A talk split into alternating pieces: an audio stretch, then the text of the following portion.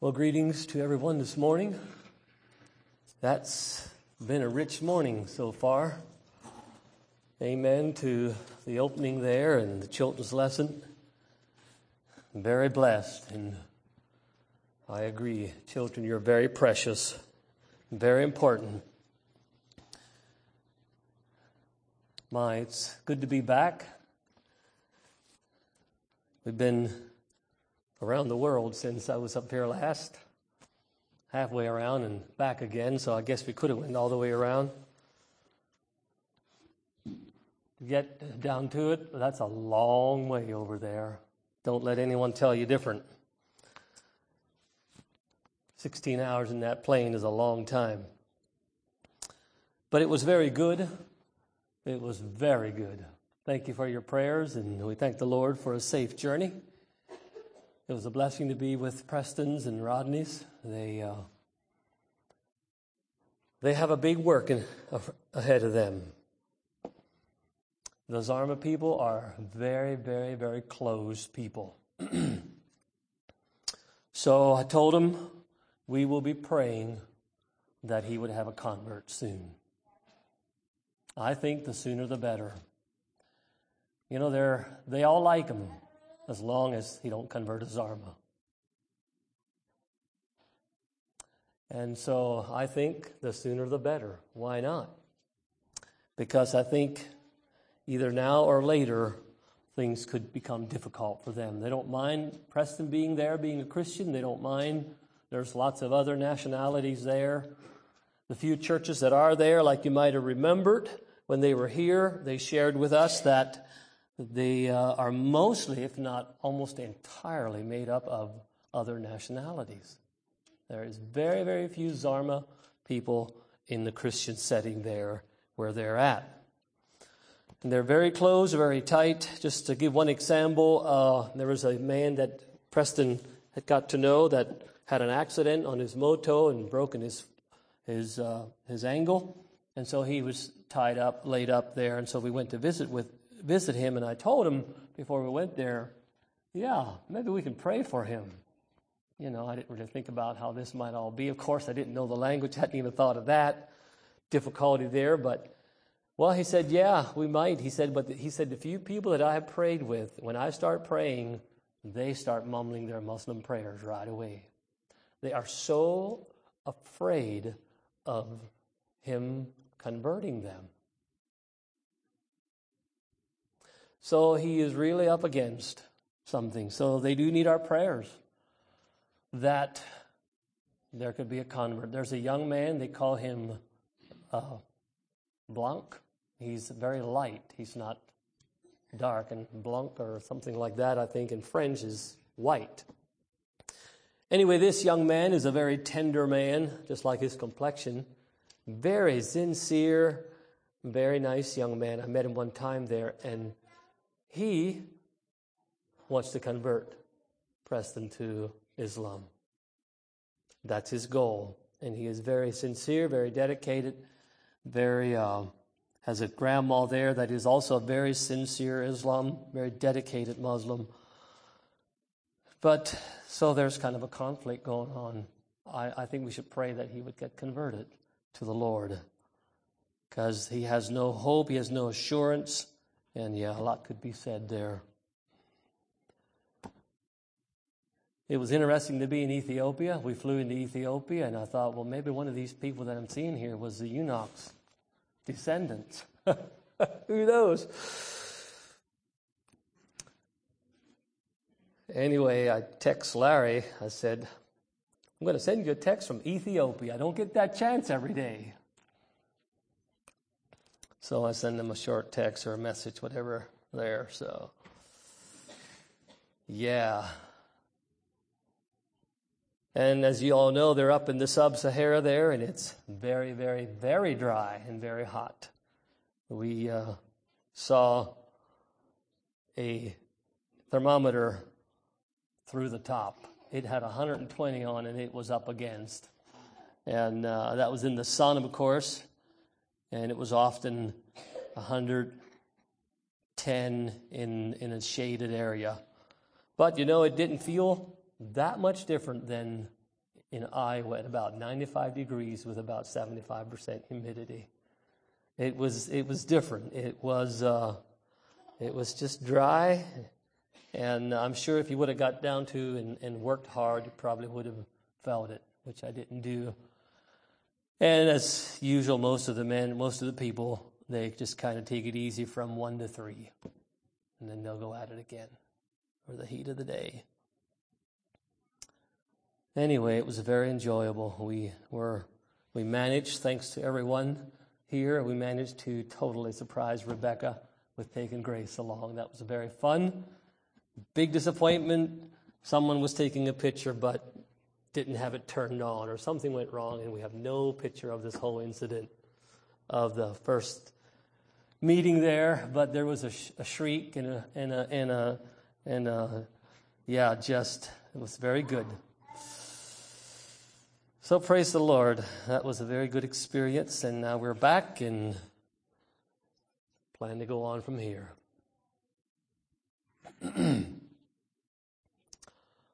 All right. Appreciated the message very much to you children. One thing about it, you don't stay children. Did you think about that? Are you glad? How many of you want to grow up? Let me see your hands. You all want to grow up? Why would you want to grow up if you are so blessed? Why would you want to grow up if you're what we're all supposed to be like? But you will grow up one day, and one day when everything we have been teaching you, are you listening, children? When all that we have been teaching you, trying to teach you, disciplining you like one of... Like Darold said, someday you will have to put all that into practice. And things will change. Someday you will go from this innocent little child that is so much like Jesus most of the time. And you will begin to have to make choices to be like Jesus, okay? Because something will change in you. You will be a youth, and you'll start knowing things and understanding things, and you will know what's, oh, I should not do this. And something in you will want to do this, and you should not do this, and you have to make choices then, and we won't spank you anymore for that because you're too big now. And and we hope that you will have learned all those little lessons so that when you are a youth, you will always choose what's right. And that's my message this morning. I've been preaching on the home, and this morning I'm going to preach to the youth, the next stage. Not just what I have to say is very applicable to all of us, but I'm going to give it to the youth.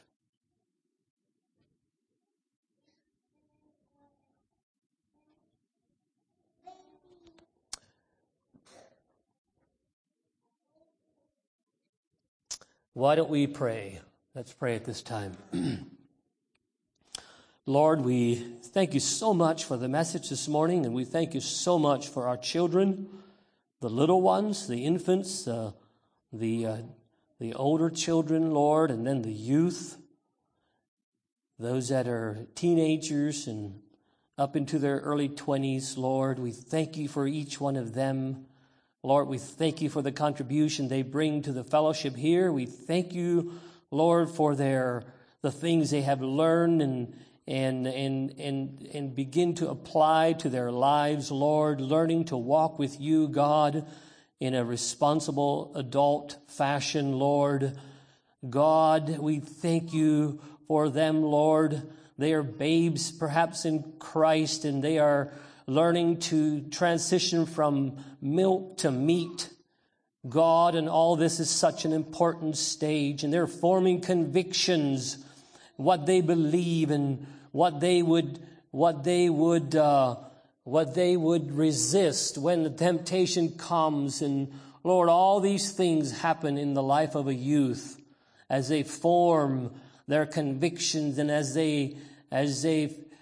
Uh, fail, and as they win the victory sometimes, God, and as the battle rages, and as they learn to surrender that will, God, all these things happen in youth. We thank you for them, Lord, and I pray for your blessing to be upon our youth. Dear Lord Jesus, you were a youth one time, and and you know what it's like, and you were about your Father's business, and yet you, it says you came home to Nazareth, and you submitted yourself, Lord Jesus, to your parents, to Joseph and to Mary, and you worked for Joseph in the, in the, in the shop there, and you were subject to them for quite a number of years. Lord, I speak this morning to that age group. Oh God, and I pray that we can look to you, dear Jesus, as an example. I pray the youth would look to you as an example this morning for their lives. Exceptional youth, extraordinary youth, growing in, in stature and favor with God and man. That's what you want, dear God, for these youth in our church here, Lord, to grow in favor with God and with man. Lord, help me to preach and teach this lesson this morning. In Jesus' name I pray. Amen.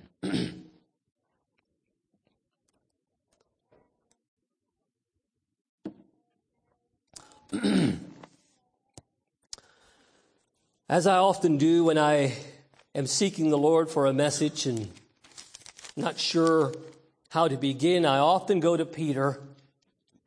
Yes, that Peter that denied the Lord. I often go to his words and just look at them and ponder them, where he speaks to the elders and he exhorts them, who by this time is now a very mature elder himself and has walked with the Lord many years. And he says these words, "I exhort you, elders, who am an elder myself," putting it in my own words, "feed the flock of God, which is among you, taking the oversight thereof, not by constraint, but willingly, not for filthy lucre, but of a ready mind." And so I was pondering that verse yesterday in my study, and it's just pondering the words, "feed the flock of God," and my mind went to you all here, not just the youth, but I, I came up here and I prayed for all of you by name, or at least by family, that I would be able to feed the flock of God this morning. And I was, in my studies, taken to John twenty-one there, where one of the last words of Jesus to Peter, he does that, has that little conversation with him just before he was caught up into heaven, and he said, "Peter, do you love me?" Three times. And, and Peter said, "Lord, you know that I love you." Then Jesus said, "Feed my lambs, feed my sheep, feed my sheep." And I knew that he used the different words for love, but I found out yesterday he also used different words for feed. He used a different Greek word those times. Two times he used the same word. One time he used a different word. One time when he said, "Peter, feed my lambs," it means lead them out in the pasture and give them good food. When he says the second time, "Peter, feed my sheep," it means be a superintendent. Know your sheep. Tend them like a shepherd. Know them deeply. Know them by name. Watch over them. Take care for them. It's much deeper than just leading them into the pasture. You watch how they eat. You watch how they digest the food they have eaten. Big difference, Brother Larry, isn't it? And so this is the calling. This is the, the responsibility that I have this morning, to feed not only the youth, but specifically the youth, but all of us. And, and I have a burden this morning that we see it that way, that even though I'm a man and you have to deal with my failures and I regret where I fall short of being the shepherd that I should be and, and even more so want to be, of really knowing each of you more deeply and what, what, what your needs are and how to pray effectively and how to, how to help you effectively. God did that in my heart a little bit yesterday. But this morning, I'm going to try to stick with the Word of God and the words that I'm giving you, young people. I'm hoping that they will be the Word of the Lord and they will be food for your soul. You sit here this morning, an eternal being with a living soul of God inside of you. And I have the job, the privilege, the, the blessing of feeding you heavenly food this morning. And you have the job and the responsibility to take that in and to digest it. So I ask you, dear young people, tune in. Tune in. You know, on a radio, maybe not so more now nowadays when they have, since they have digital, but longer ago, and I'm not advocating that we listen to the radio. I barely do ever. But longer ago, you had that dial that went, you know, back and forth, and you could hear when you're getting close to the station, when you're getting close to the frequency, you were drifting out of one and you would get into the other, and in that area in there in the middle was confusion. You'd have that garble of both stations, both frequency coming in, and you turn the dial till it was clear and you were tuned in. And you could clearly hear what the man was saying or the song that was playing. And so I ask you this morning, tune in to not just what I'm saying, but what God's saying. It is food for your soul. I know we hear a lot of messages, so don't get lax this morning. And so that's one one admonition right up front, that you need to tune in. But, you know, as we would drive down the road and make a turn, you would fade out. And you have to go back. Once you were tuned in in the beginning, right on, you would turn and go a different direction. It would start crackling again, and you, you have to turn it back a little bit, and you were tuned in again. So as we go through the message this morning, stay tuned in. Stay connected to with what God is saying to you. Because I believe God is speaking to us this morning. That was a powerful, powerful opening message, especially in light of knowing what I had on my heart. So I'm going to take you out of your childhood into your youthhood, to where you have a responsibility to, to, to take care of your soul. We feed you. We give the food as clear as we can. There may be other preachers that can preach it a better, that can preach the gospel. Like I'm quoting someone now. I just read it recently.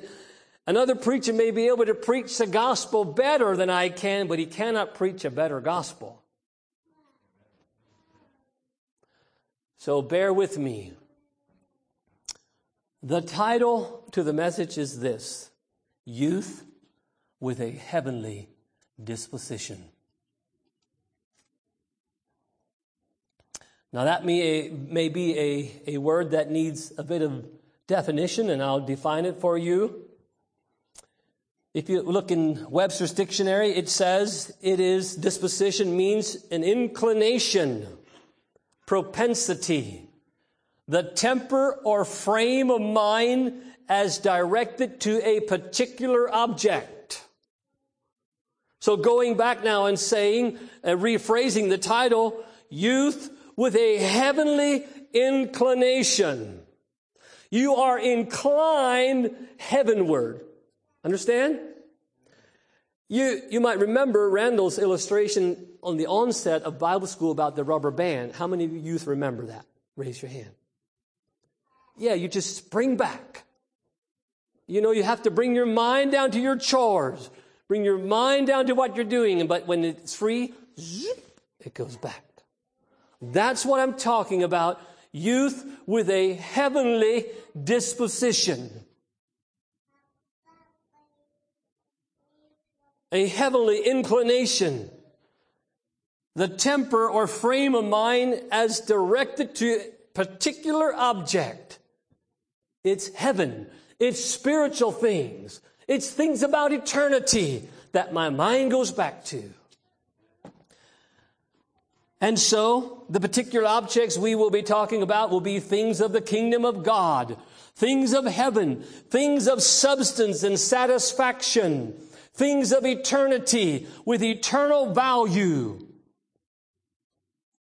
Oh, for youth that are inclined that way. And I'm not saying you're not, but I want to stir you up. I want to encourage you. I want to move you that way. All of us, I believe, need to be encouraged in that way. The first point I'd like to make this morning, point number one, is a heavenly or spiritual appetite. Do you have a heavenly or spiritual appetite?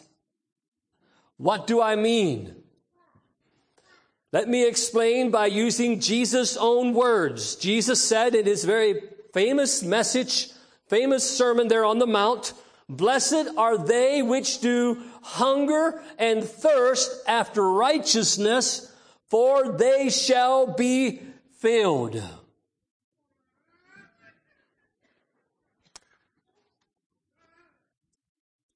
That does not mean that, you know, you eat without thinking. You just, you know, you have, you just do the norm. You just go and, and you eat and, and, and you go on with life. No, it's deeper than that. This, this disposition of having a, a spiritual appetite needs a little broader basis than just that. Let's study that word for a minute. Blessed are they which do hunger. Blessed. It means supremely blessed, fortunate, well off. If you have a hunger in your heart for the Word of God, for the things of God, for heaven, for eternity, you are blessed. Indeed, very blessed. You're very fortunate. You're very well off.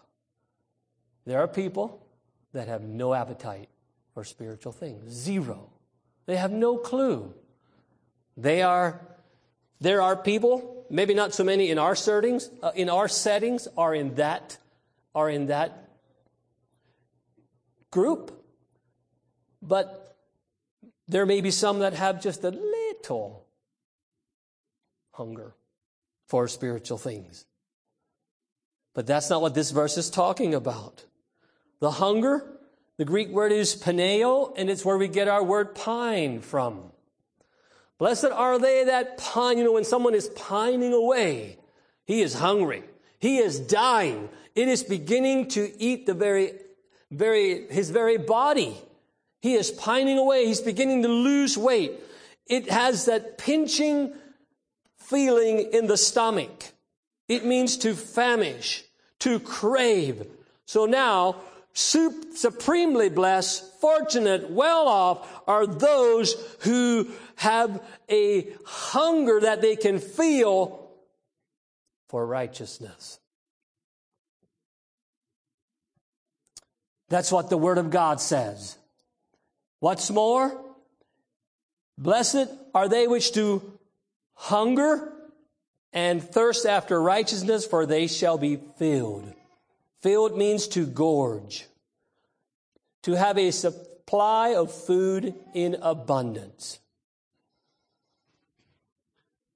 That's what it means to have a spiritual appetite.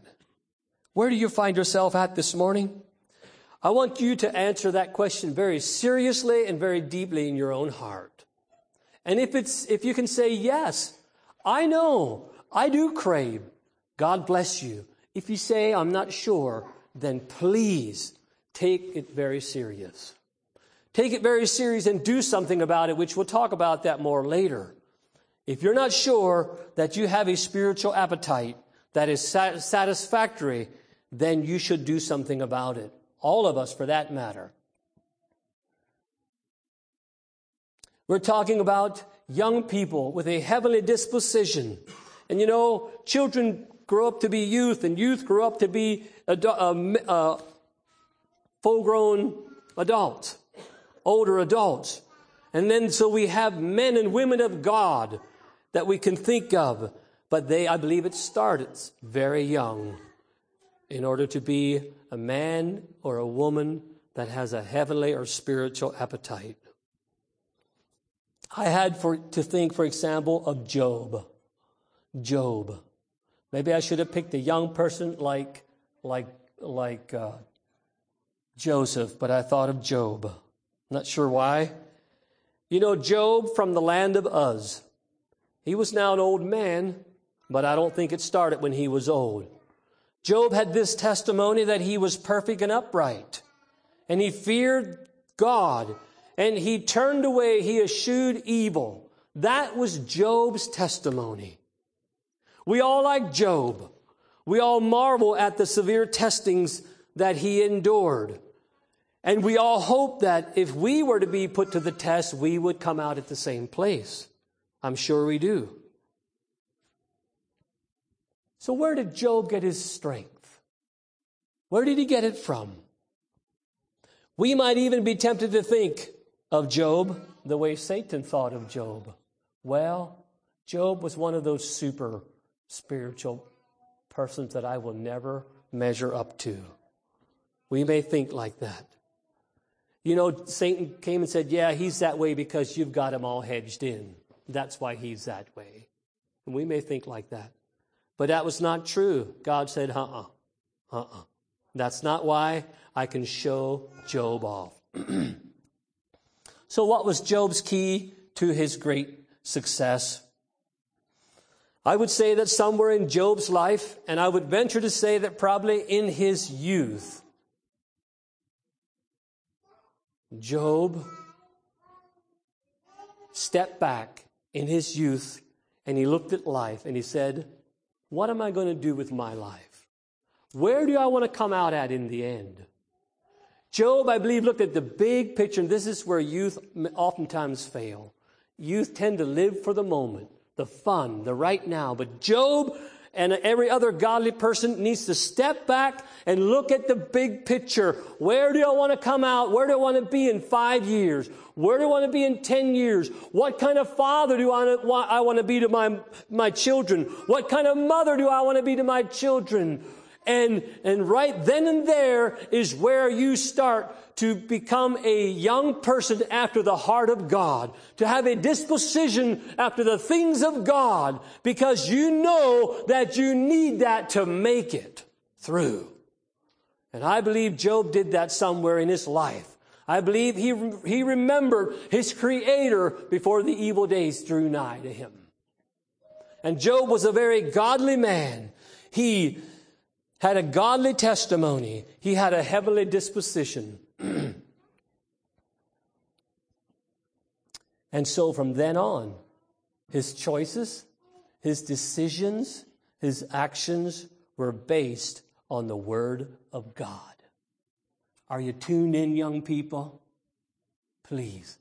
His choices, his decisions, his actions were based on the Word of God.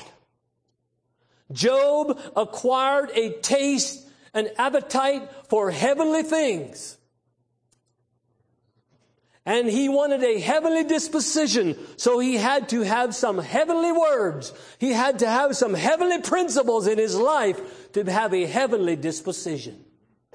And for example, I'll just give you a few. There's many in the Bible. If you want to have a heavenly disposition, the Word of God says you get up early and you, you seek the Lord.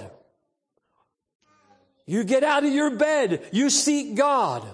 That is a clear principle in the Bible. And it's especially good for young people to, to learn that. That is just one little principle that I'll give you, but there are many, many, many more.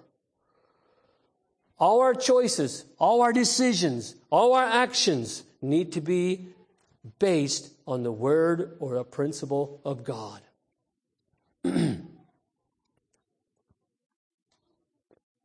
Job, and I quote from his words, this was this meant this was so important to Job that he said these words, and this is what drew me to Job in the first place. He said, I have esteemed the words of his mouth more than my necessary food. Okay? Talking about a heavenly appetite. Young people, Job had breakfast before he had breakfast.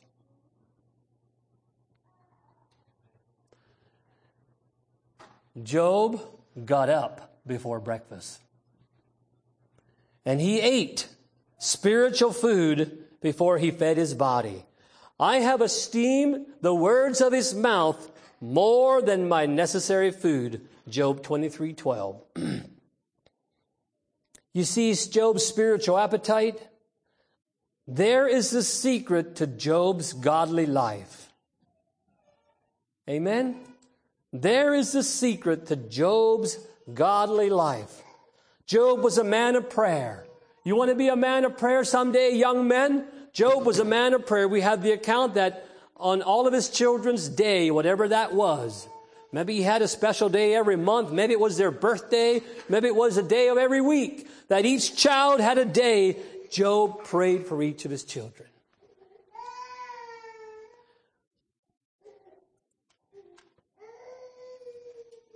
There is a key to his victory over that awful testing. I have esteemed the words of his mouth more than my necessary food.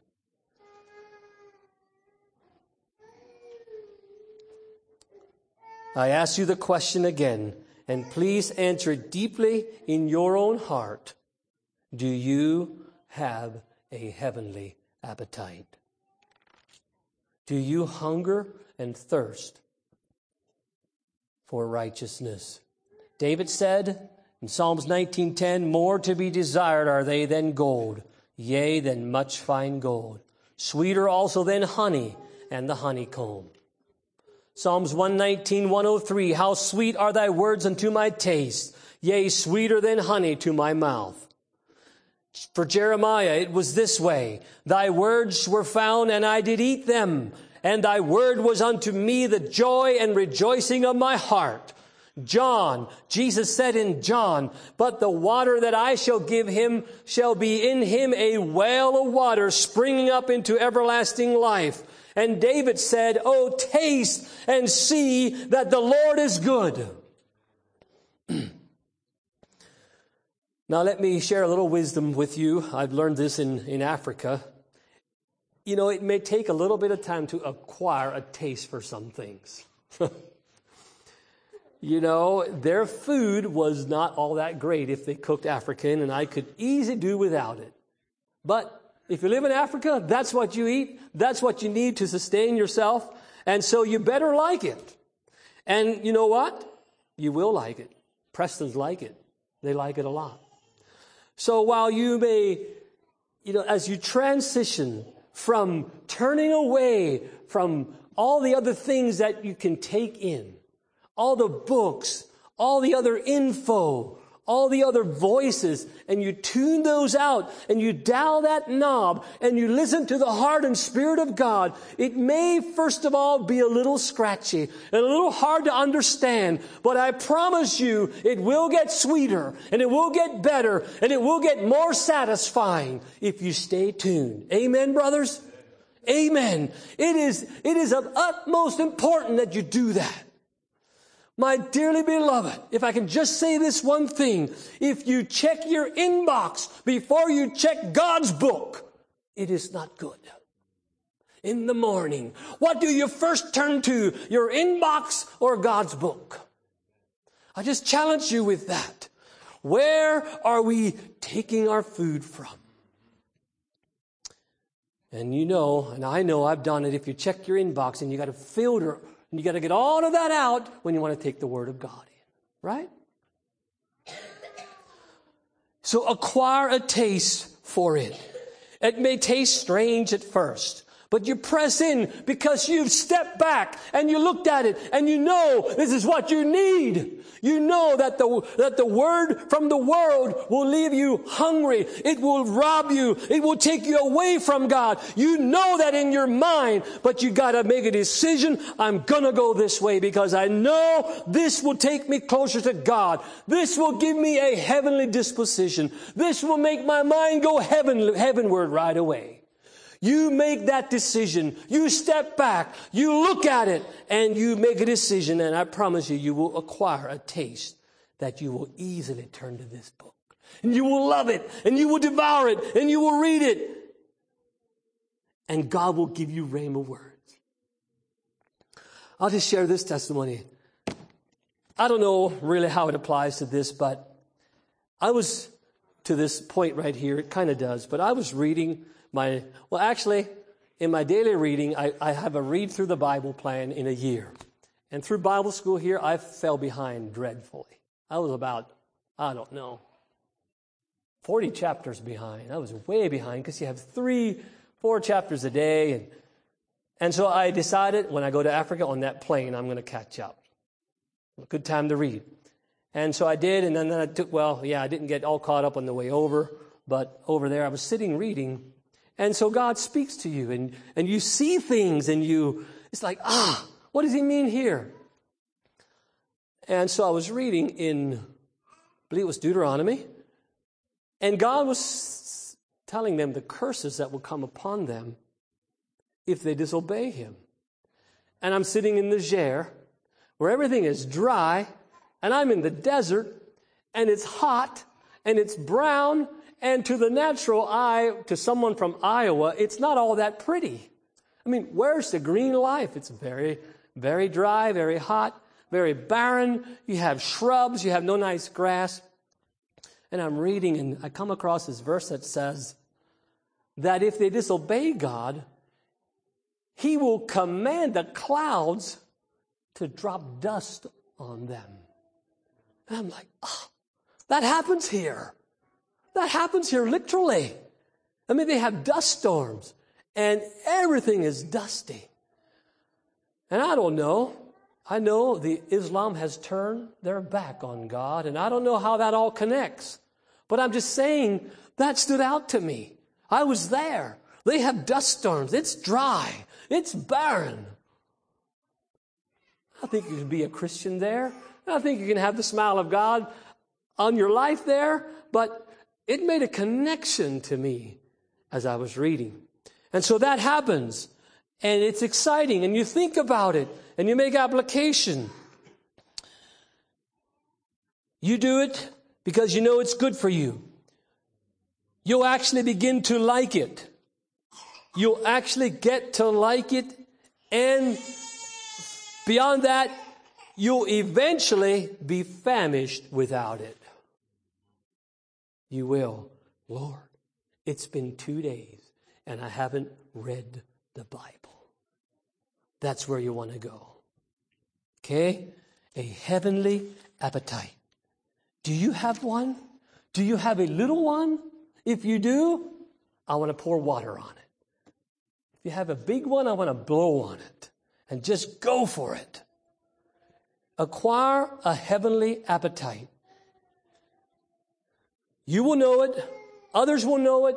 It will show when you have it. Number two. A heavenly mindedness or spiritual mindedness. We all know this morning we sit here and we all know that Colossians three says that if ye then be risen with Christ, seek those things which are above, where Christ is seated on the right hand of God. Set your affections on things above and not on things on the earth. We know that. That word affection there means thoughts or mind. At least part of the definition is that. So we know that verse. But how is it? Are we spiritually minded? Are we spiritually minded? How are we brethren? How are we fathers and mothers? Are we spiritually minded? Are our affections on things above? It means to exercise the mind, that is, entertain and have a sentiment or opinion. By implication, to be mentally disposed more or less in a certain direction. We're heavenly minded. So the question is, how does one go about to accomplish that? And you can turn with me in your Bibles to Second Corinthians chapter ten.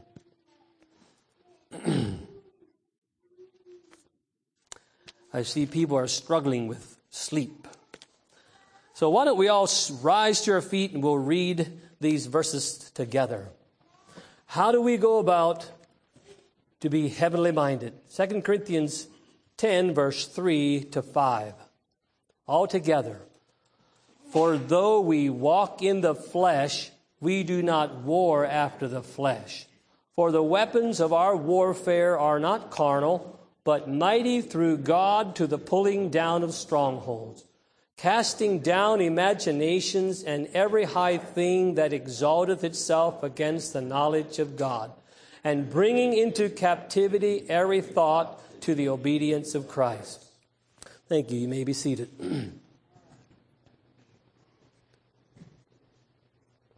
So we're saying we want to have a heavenly mindset. How do we go about?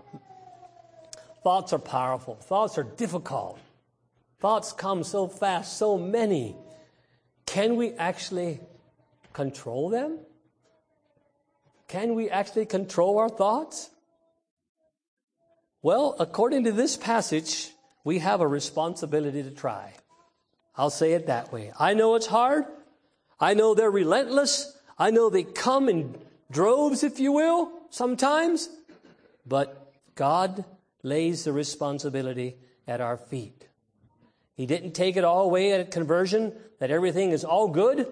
But no, we have bad thoughts that we need to deal with. So, first of all, we see that carnal thoughts are common to all men. For though we walk in the flesh, as long as we're in the flesh, we'll have problems with carnal thoughts. We walk in the flesh. The difference is how we war against them. Okay? We do not trust in the arm of flesh. While there are definitely some things we can do, some habits that we need to form, we need the Holy Spirit. Amen, Brother Larry?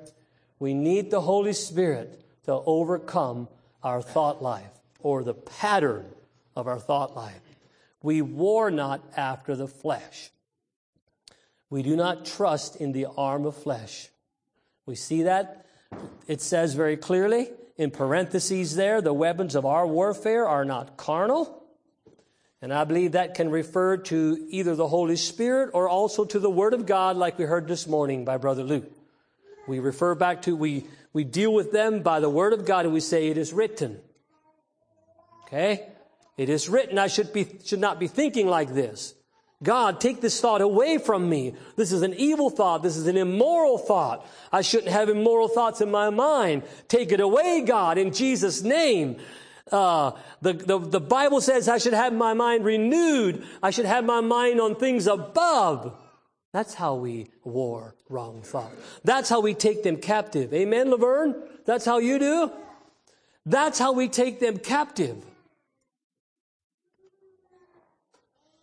And you do that, and your thought process actually begin maybe to change a little bit. You have more victory over them. We take responsibility for our thoughts.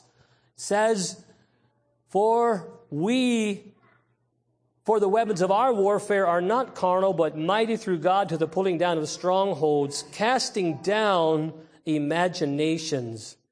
And so we have to discern, is this something that I'm imagining, or is it true? Very, very important. We reject, we, we, we, we push away wrong thoughts, vain imaginations, immoral thoughts, evil thoughts. We reject them. Lies. Satan is the father of lies. We, we discern if it's true or not, and we, we push the false away, the lies, and we keep We hold on to the truth. And we retain the heavenly thoughts. We retain the heavenly thoughts. So go with me to learn a few steps to success at this point to Philippians chapter two. Go with me there. Philippians chapter two. Steps to success in our thought life. Okay? Thus saith the Lord, young people, this morning. This is food for your souls. This is what the Lord gave me to give to you. Philippians two, verse five. Let this mind be in you, which was also in Christ Jesus. Are you tuned in to me? No other static? Let this mind be in you, which was also in Christ Jesus. But we know he had it right. We know that, don't we? He had it right. Jesus had it right. He walked with his Father. He heard from his Father. He rejected wrong thoughts. Goes on to say, who being in the form of God thought it not robbery to be equal with God, but made himself of no reputation, and took upon him the form of a servant, and was made into the likeness of men. So maybe his thoughts could have went something like this. You know what? I'm the Son of God. This shouldn't be happening to me. I'm Jesus. I'm God. Look what they're doing to me. They're mocking me. They're not listening to my words. They're rejecting my words. He could have thought those thoughts, but he didn't. He became a servant. He became a servant. So that was his mind, to become a servant. He made himself of no reputation. This isn't fair. This isn't happening to, to my friend. Why is it happening to me? He made himself of no reputation. Verse eight, and being found in the fashion as a man, he humbled himself and became obedient unto death, even the death of the cross. What a cruel, cruel death he died.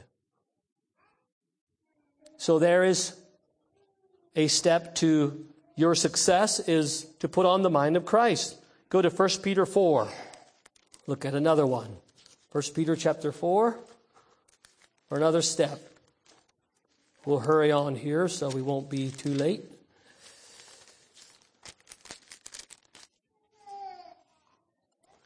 First Peter four, verse one. Thus saith the Lord, for as much then as Christ has suffered for us in the flesh, arm yourselves likewise with this. With the same mind, for he that has suffered in the flesh has ceased from sin, that he no longer should live the rest of his time in the flesh to the lust of men, but to the will of God.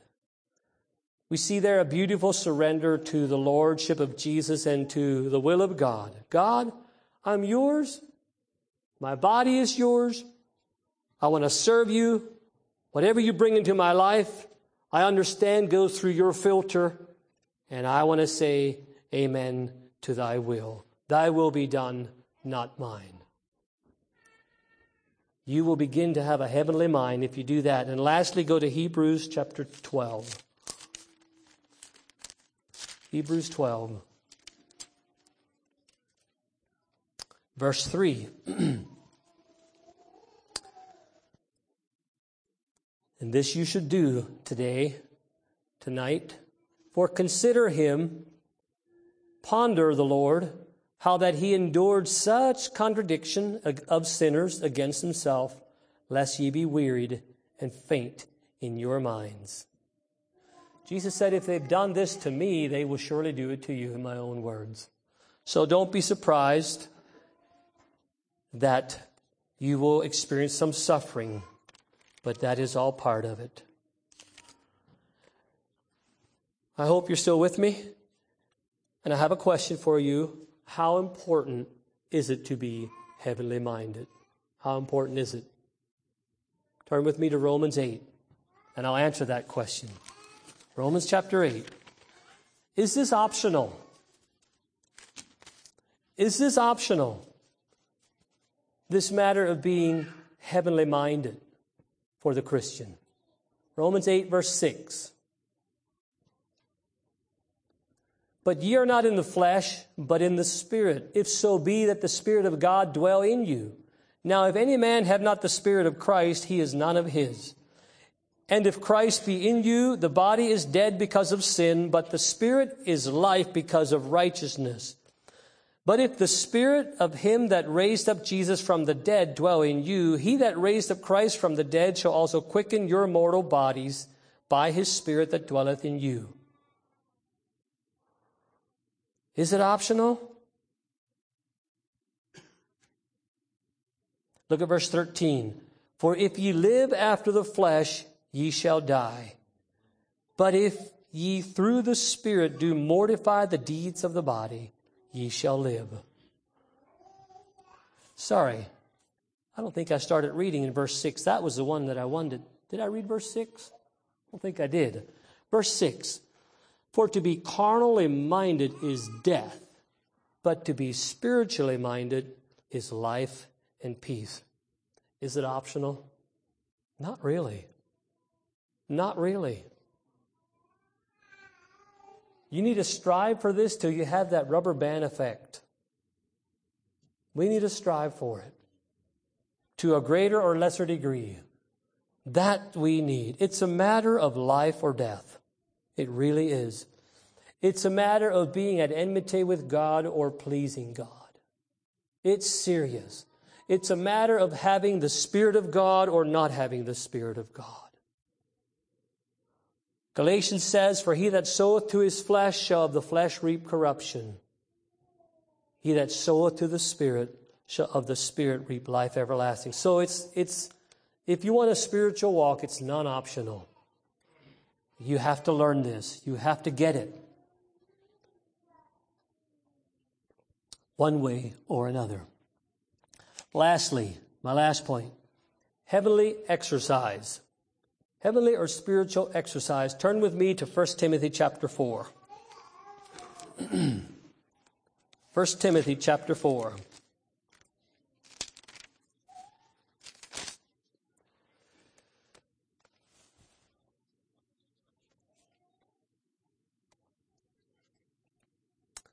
Verse six. Remember I said this morning that I'm here to feed your souls? Look at verse six here. Paul tells Timothy, if thou put the brethren and sisters in remembrance of these things, thou shalt be a good minister of Jesus Christ, nourished up in the words of faith and of good doctrine whereunto thou hast attained. Verse seven, but refuse profane and old wives' fables, and exercise thyself rather unto godliness. For bodily exercise profiteth little, but godliness is profitable unto all things, having the promise of the life that now is and of that which is to come. This is a faithful saying and worthy of all acceptation. So I think I stand on good ground this morning to teach you these things. This is very clear from the Word of God. Remember, I'm feeding your souls, your souls. I'm giving you heavenly food to make the race. I'm showing you how to make it through, how to have a heavenly disposition here on the earth, how to be heavenly minded. These are God's words, not mine. This word exercise is very interesting. It's the Greek word from which we get our word gymnasium from. Gym. You know, gyms. That's where we get this word. It's gymnazo, is the Greek word for exercise. And I had to think, so what happens at a gym? What happens at a gym? There's discipline there. People discipline themselves that go there, their time, how they eat, how they sleep, et cetera when they go to the gym to work out. There's workout there to the point of sweat and fatigueness at the gym. There at the gym, excess calories are burned off at the gym when they do exercise. There at the gym, while they burn off excess calories, they gain strength. Their muscles are growing. Their leg muscles are growing. They're getting stronger at the gym, where they exercise.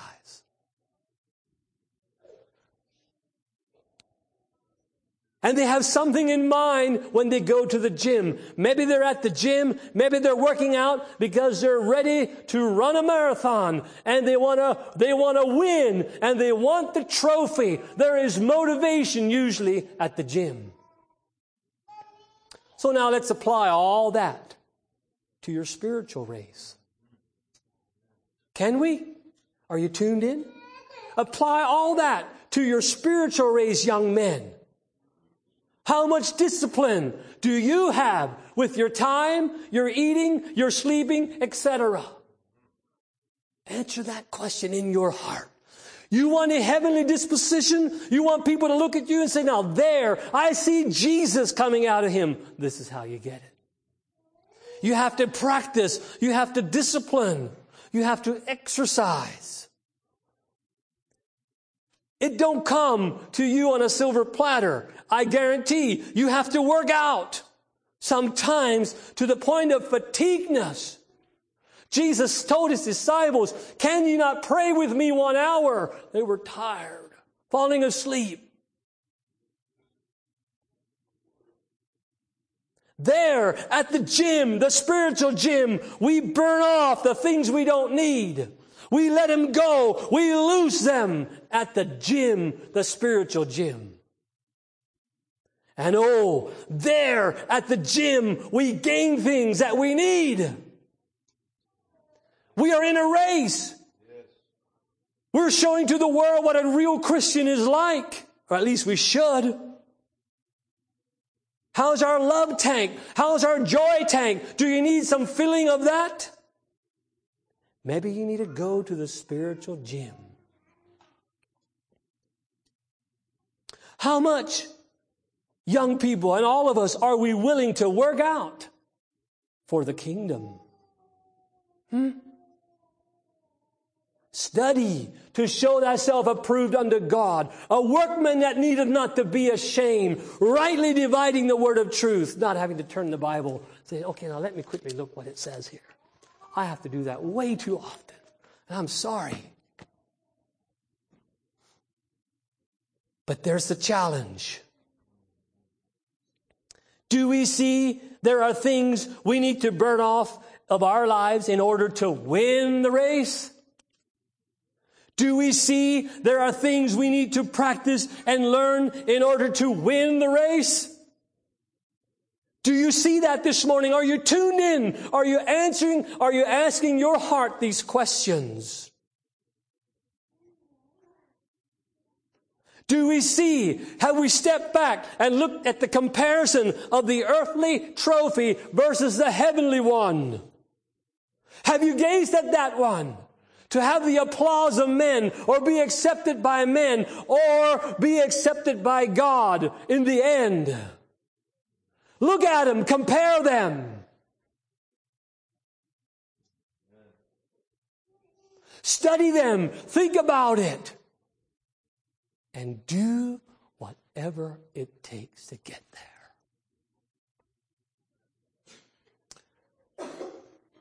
For our last scripture, turn with me to First Corinthians nine.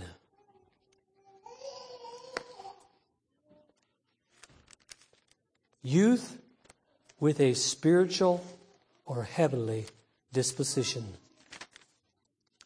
First Corinthians nine.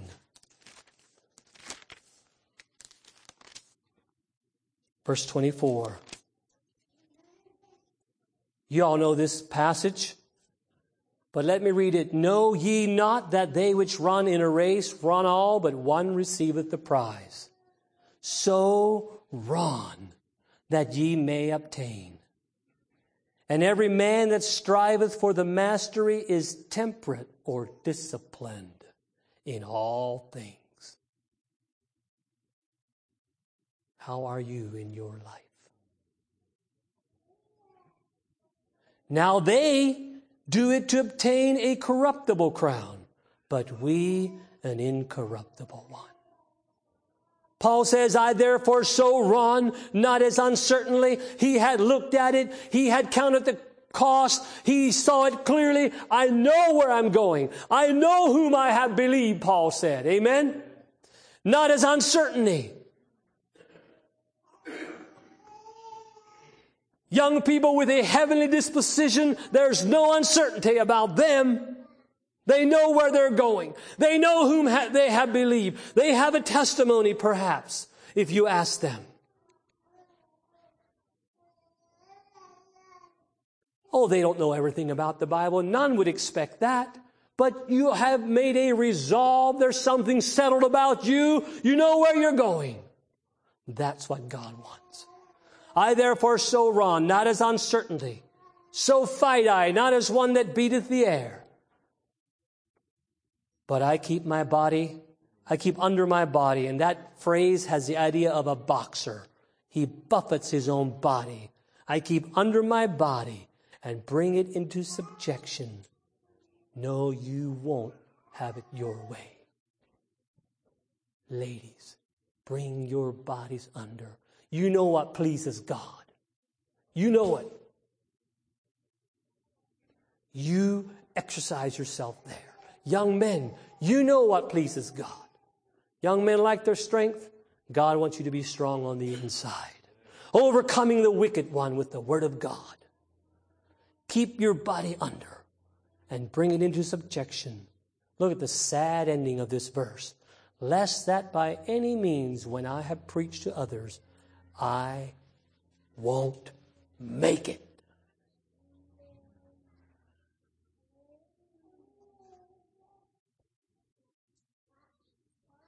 Wow. But you can make it. Amen, fathers? You can make it. You can make it. Yes, you can. You had the teaching. You were a child. You got training, at least some. None of us did it all right. But you got training. You can make it if you put your heart and mind to it. If you seek for it, if you hunger and thirst for it, you can make it. It's not going to come to you on a silver platter. You're going to have to hunger and thirst for it. You can make it. You can have a spiritual mind. Yes, you can. If you exercise yourself, if you think about Christ, you will not tell a off-color joke if your mind is set on Jesus. I don't think so. You won't say half the truth if your mind is set on Jesus. Young girls, you won't go all down that boyfriend road if your mind is set on Jesus. You want to be godly if your mind is set on Jesus. You can do it. I know you can. And dearly beloved, let me finish with this. The difference between the prize is out of this world. The prize of this world or the prize, the gift, the reward of God. It's out of this world. It will be worth it all. Let's rise right now and sing that song. It will be worth it all. Can we do that? It will be worth it all when we see Jesus. Life's trials will seem so small when we see Christ. One glimpse of His dear face, sorrows will erase. So bravely run the race till we see Christ. One more time, turn the volume up a little. It will be worth it all when we see Jesus. Life's trials will seem so small when we see Christ. Amen. One glimpse of His dear face. Will erase so brave.